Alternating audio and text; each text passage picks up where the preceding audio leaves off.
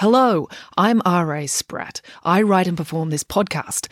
If you'd like to support the show, I'm a children's author, so you can buy a book by me, or you can buy me a coffee by going to buymeacoffee.com slash stories R.A. Spratt. It's an easy way to make a small thank you gift to the show so I can keep kicking this can down the road. The podcast directory you're using right now should have a link to my Buy Me a Coffee page in the show notes, or you can type it into your browser. That's buymeacoffee.com slash stories R.A. Spratt. All contributions are gratefully appreciated.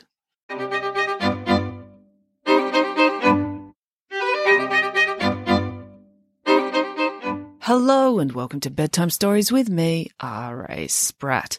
Well, today's story is a legend from ancient Greece. I'm going to be telling the story of Typhon. And of course, well, when I say I, I mean Nanny Piggins. So here we go. The Legend of Typhon, as told by Nanny Piggins. Samantha was sitting at the coffee table in the living room struggling with her geography homework. Are you all right, Samantha? asked Nanny Piggins kindly. You know, I'm all too happy to bite your geography teacher for you. You just say the word. I've always maintained that homework is cruel and unusual punishment that should be outlawed under the Geneva Convention. So you don't even need a reason for me to bite him. The fact that he even set an assignment is just cause enough already. No jury in the land would convict me. I'm pretty sure they would, muttered Derek. Well, yes, maybe they would, conceded Nanny Piggins. Humans are so pedantic with their laws and their concerns for personal safety and their prevention of cruelty to humans laws. Obviously, I don't believe in cruelty to humans, but I'm not convinced some of these teachers are a 100% human. Biting them on the shin may not get them to change their ways, but at least it would allow me to ascertain once and for all if they were a robot clone sent from a distant galaxy to slowly take over our planet by boring the children of the world to death. You did promise the police sergeant you would stop testing people to see if they're robot clones, Michael reminded her. I know, grumbled Nanny Piggins. It's not fair, though. I only do it for the good of the community. People should be grateful. Well, geography can be all right, said Samantha. She was a kind girl. She was not lying when she said this, except perhaps to herself. I liked learning about all of Italy's imports and exports. That was fun because there was a lot of talk about food. And for some reason, I find it easier to remember food. But now we're supposed to be learning about the geological formations on the island of Sicily. The geology of the island of Sicily! exclaimed Nanny Piggins. Why didn't you say so? I know all about that. You do? asked Derek. This was somewhat surprising. Geography was not Nanny Piggins' strongest subject. She had travelled all around the world many times during her years as a travelling circus star, but she learned most of her facts about those countries from other circus stars. As a result, she had some unusual ideas. For example, her explanation of why the country turkey was called turkey bore absolutely no relation to the truth, although it was a fantastic tale about a great great aunt of hers who was a turkey with elite chainsaw juggling skills. Oh yes, said Nanny Piggins. I know all about the formation of Sicily because one of my relatives was there when it happened. Really? said Michael. But the mountains formed millions of years ago, said Samantha. Yes, my relatives go back a long way, said Nanny Piggins. In fact, my cousin Cadmus Piggins had a great deal to do with the course of events. You could say that, if it weren't for her epic levels of heroic duplicity, Mount Etna on the island of Sicily would not exist. Okay, you're gonna have to tell us the story from the beginning, said Derek. I'm confused already. Well, you sit there while I whip up some bougatsa, said Nanny Piggins. If I'm going to tell you a story about ancient Greece, we'll need the appropriate snacks. But Sicily is in Italy, not Greece, said Samantha. It is, isn't it? Derek nodded.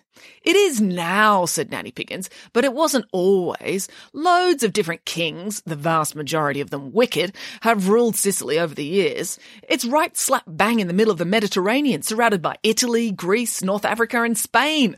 Throughout history, it's been treated like the prize in a pass the parcel. Besides, when you go back far enough into the history of storytelling, you get to the ancient Greek gods, and they had egos so huge they were not going to let a little thing like national boundaries hinder their movements. In fact, I don't think national boundaries were invented till much later, probably by a boring geography teacher who liked drawing maps. Twenty minutes later, after much hasty cooking in the kitchen, Nanny Piggins returned with two trays of bougatsa, shoved seven large pieces in her mouth, and sat down ready to begin her tale. As I said, it all started back in the ancient Greek story days, said Nanny Piggins. I've told you stories about Zeus and Poseidon and Hera and all the other gods up on Mount Olympus. They really could be shockingly wicked people. But they weren't people, Derek pointed out. yes, I know, said Nanny Piggins testily. She did not like being interrupted. But they spent half their time pretending to be people, or swans, or bulls, or other harebrained things. Excuse me if I find it hard to keep track. She glared hard at Derek, shoved another five pieces of bougatsa in her mouth, and continued with her story. Anyway, as I was saying, said Nanny Piggins, those gods were carrying on having their adventures in the ancient story days. But if you go back even further in time, before the ancient Greek story days were the really ancient Greek story days. Before Zeus and all the other gods, or the immortals as they like to be known, before the immortals were born, the world was ruled by terrible monsters called Titans. Well, where did they come from? asked Michael. I don't know, snapped Nanny Piggins. I don't know everything, just most things, especially about cake. I do know almost everything about cake, but there's always room for improvement.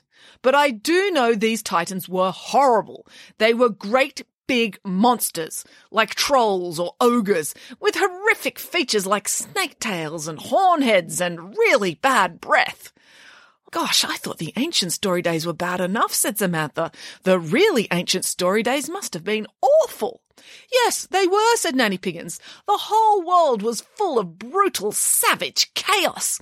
Needless to say, if you're running away from snake-tailed giant trolls your whole life, you're never going to be able to pause long enough to enjoy a bit of cake, let alone take the time to bake one. It was a horrible time in history. So when Zeus, Poseidon, and Hades were born, said Nanny Piggins, they were brothers, you know, they decided things needed to be sorted out. They wanted to create a world where there was peace and prosperity and beauty. I think, even though cake had not been invented yet, on some deep level they were yearning for it. They wanted to create a world where people would have time to experiment with flour, sugar, butter, and eggs. And that is what they did. They spent years going around fighting all the titans. They fought some, they killed some, and they drove some off.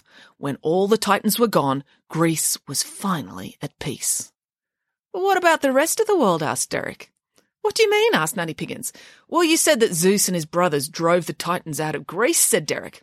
But what about the rest of the world? Who saved them? Oh, I see what you mean, said Nanny Piggins. They didn't count. You see, back in the ancient story days, the Greek people thought Greece was the entire world. It's a common delusion most people in most countries suffer to this very day.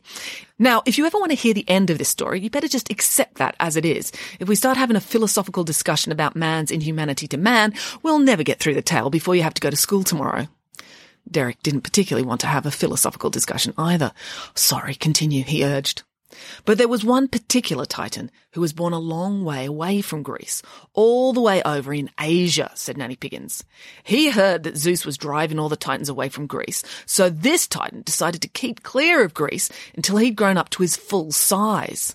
And this Titan was called Typhon. What, like typhoon? asked Michael. Yes, said Nanny Piggins, except it's spelled with just one O. It's probably where they get the word typhoon from. So many words we use today come from the ancient Greek story days.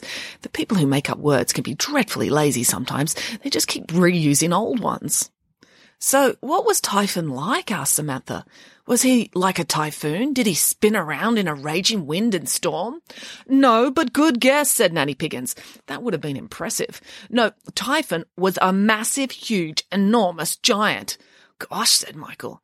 Typhon had clawed hands, bat-like wings, and most horrifically of all, he had a hundred heads with forked tongues that breathed fire.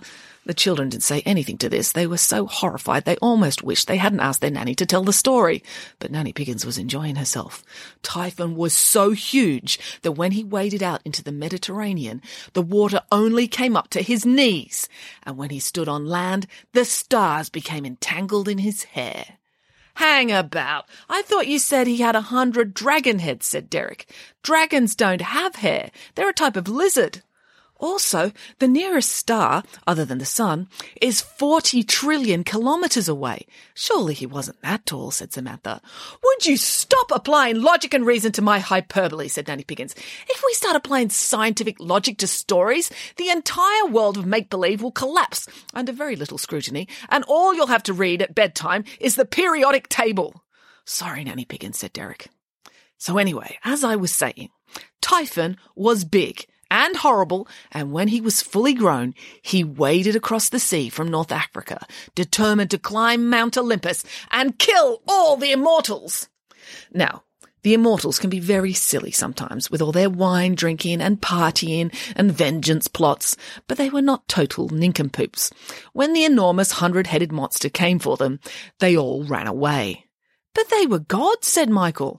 Even gods have to know their limitations, said Nanny Piggins, and they all did. So they ran away to Egypt, where they hid themselves as animals. You may have seen ancient Egyptian pictures of a man with the head of an eagle, or a man with the head of a bull. Those were the Greek gods in disguise. They weren't very good at disguising themselves, not very subtle. But in their defense, costume shops had not been invented yet either. The only immortal to remain behind on Mount Olympus was Zeus himself, king of the gods. He promised to kill Typhon so it'd be safe for everyone else to return. So Zeus sat alone in his palace, waiting for Typhon to turn up. And when he did, they went for it. They had the biggest, angriest, roughest, toughest fight ever in history, prehistory, or probably future history as well. They wrestled and punched and kicked and bit each other. They bit each other, asked Michael. Yes, well, the Queensberry rules of boxing had not been invented yet either, said Nanny Piggins. Cheating was allowed back then. Typhon's heads breathed fire at Zeus, and Zeus threw back his lightning bolts. The fight went on for days and days. They both got lots of injuries, but as the fight wore on, Zeus steadily began to get the upper hand. He had more strength and courage, and he was better looking, which always counts for more than it should in stories. Typhon knew he was about to be beaten, so he summoned every last ounce of his remaining strength, grabbed hold of a sickle that Zeus just happened to have lying around. The story of the sickle is a whole other story in itself. I'll have to tell you that one another time. Anyway, Typhon grabbed the sickle and with this last spurt of energy, sliced the sinews out of Zeus's arms and legs.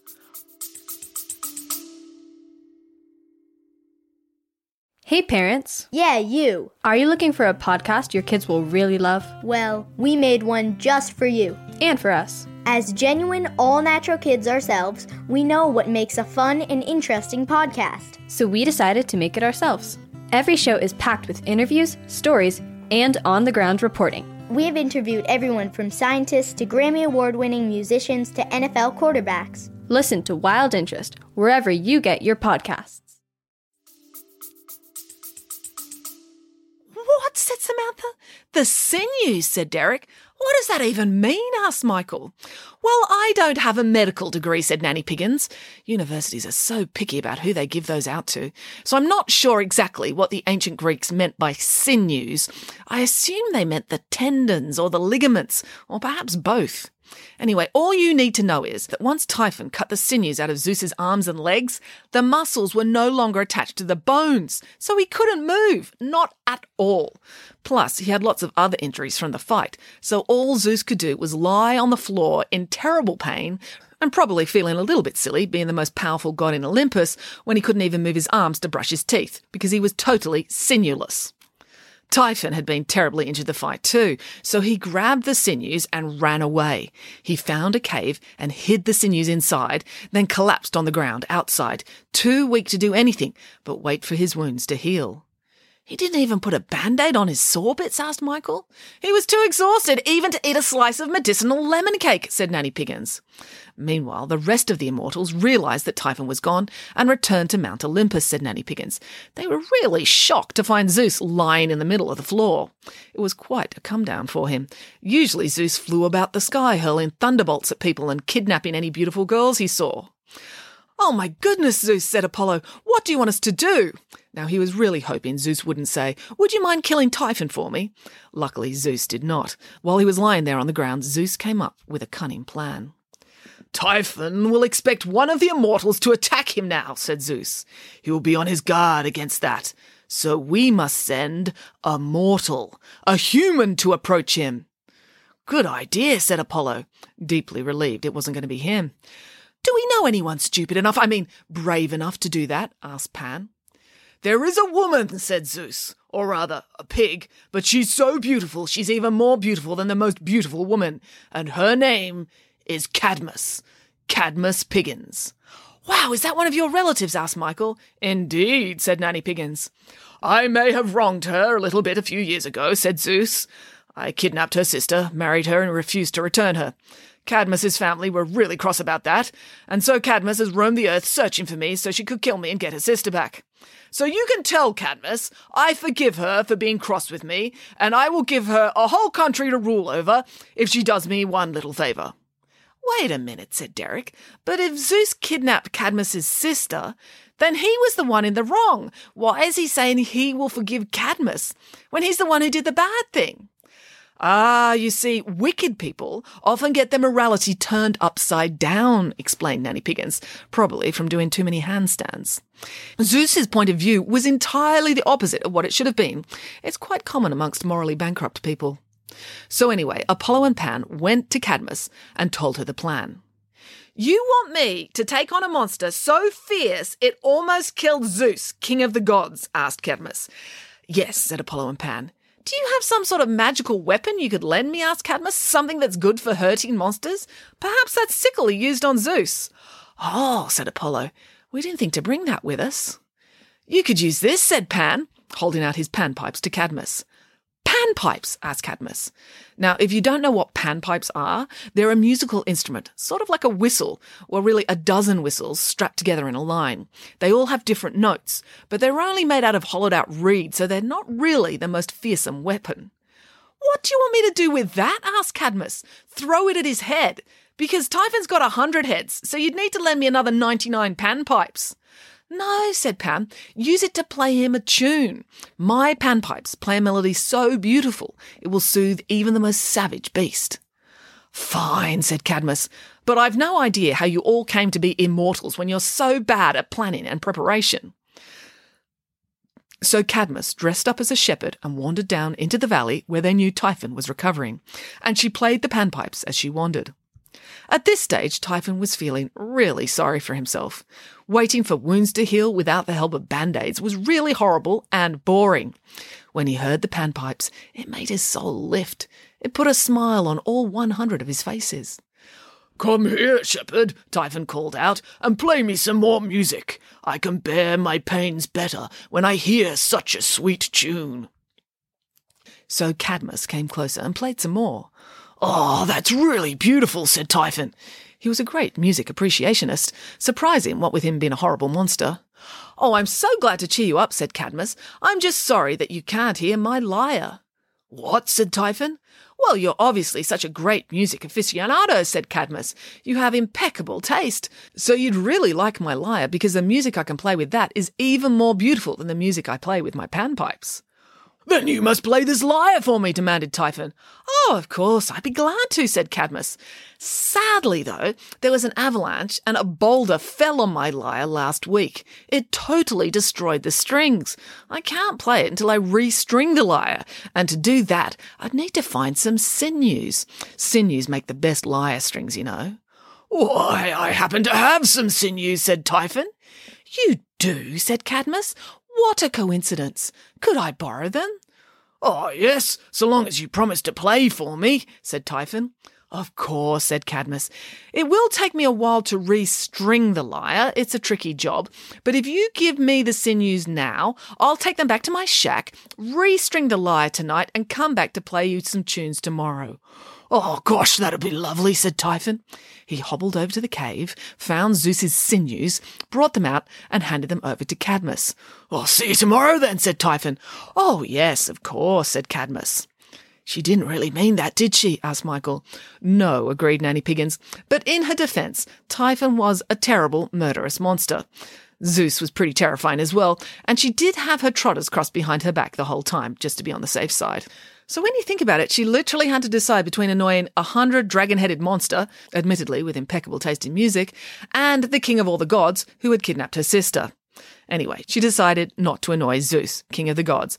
You may have heard the expression, two heads is better than one, but that just is not true. One head is way better than a hundred heads if those hundred heads breathe fire and have pointy dragon teeth. So Cadmus gave the sinews to Apollo, who rushed them back to Zeus.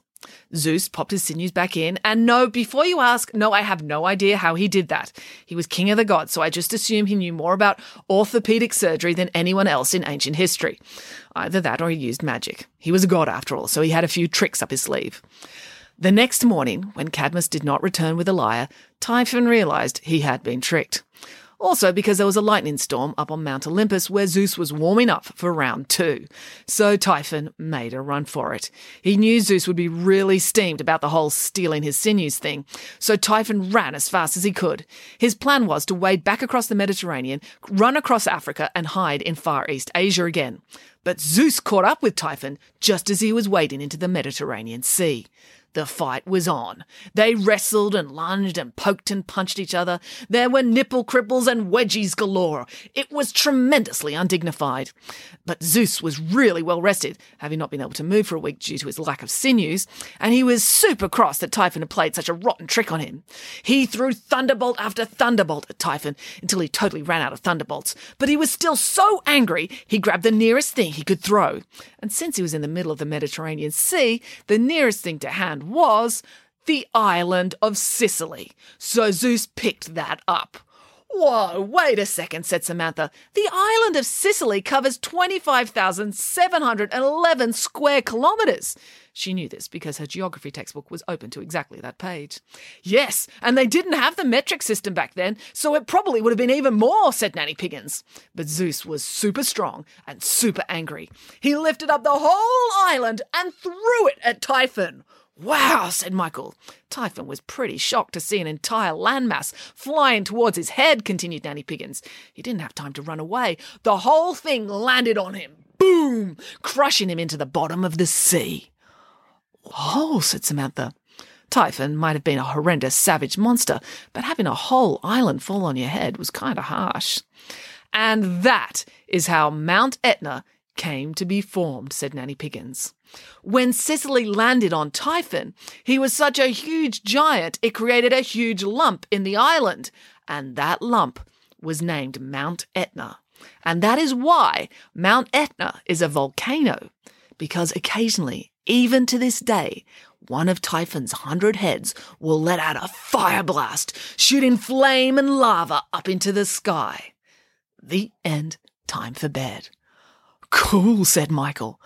That's a wonderful story, said Samantha, but I don't think my geography teacher is going to believe that version. I think he wants me to explain the formation of Sicily as it was caused by the global movement of tectonic plates. Well, you can talk about science and reality if you like, but it's much more tedious, said Nanny Piggins. Whereas if you write out the adventure of my cousin Cadmus, your teacher may give you terrible marks, but he will actually enjoy reading it and that is what is really important. And since Samantha had eaten so much bougatsa at this stage, she totally agreed. And that is the end of the story. Well, thank you all for listening. I hope you enjoyed that one. I enjoyed researching it. It's always hard doing the Greek uh, myths because the names can be hard to pronounce, and I get tongue tied on long words like Mediterranean. But uh, uh, I was going to put a recipe for bougatsa at the end of this episode, but I did all the research. I read up all these recipes, and they were all so different. And um, people were really adamant about it. it had to have this or it had to have that. And um, I was kind of scared of enraging uh, all the Greek yayas out there with my ignorance. Yaya means grandmother in Greek.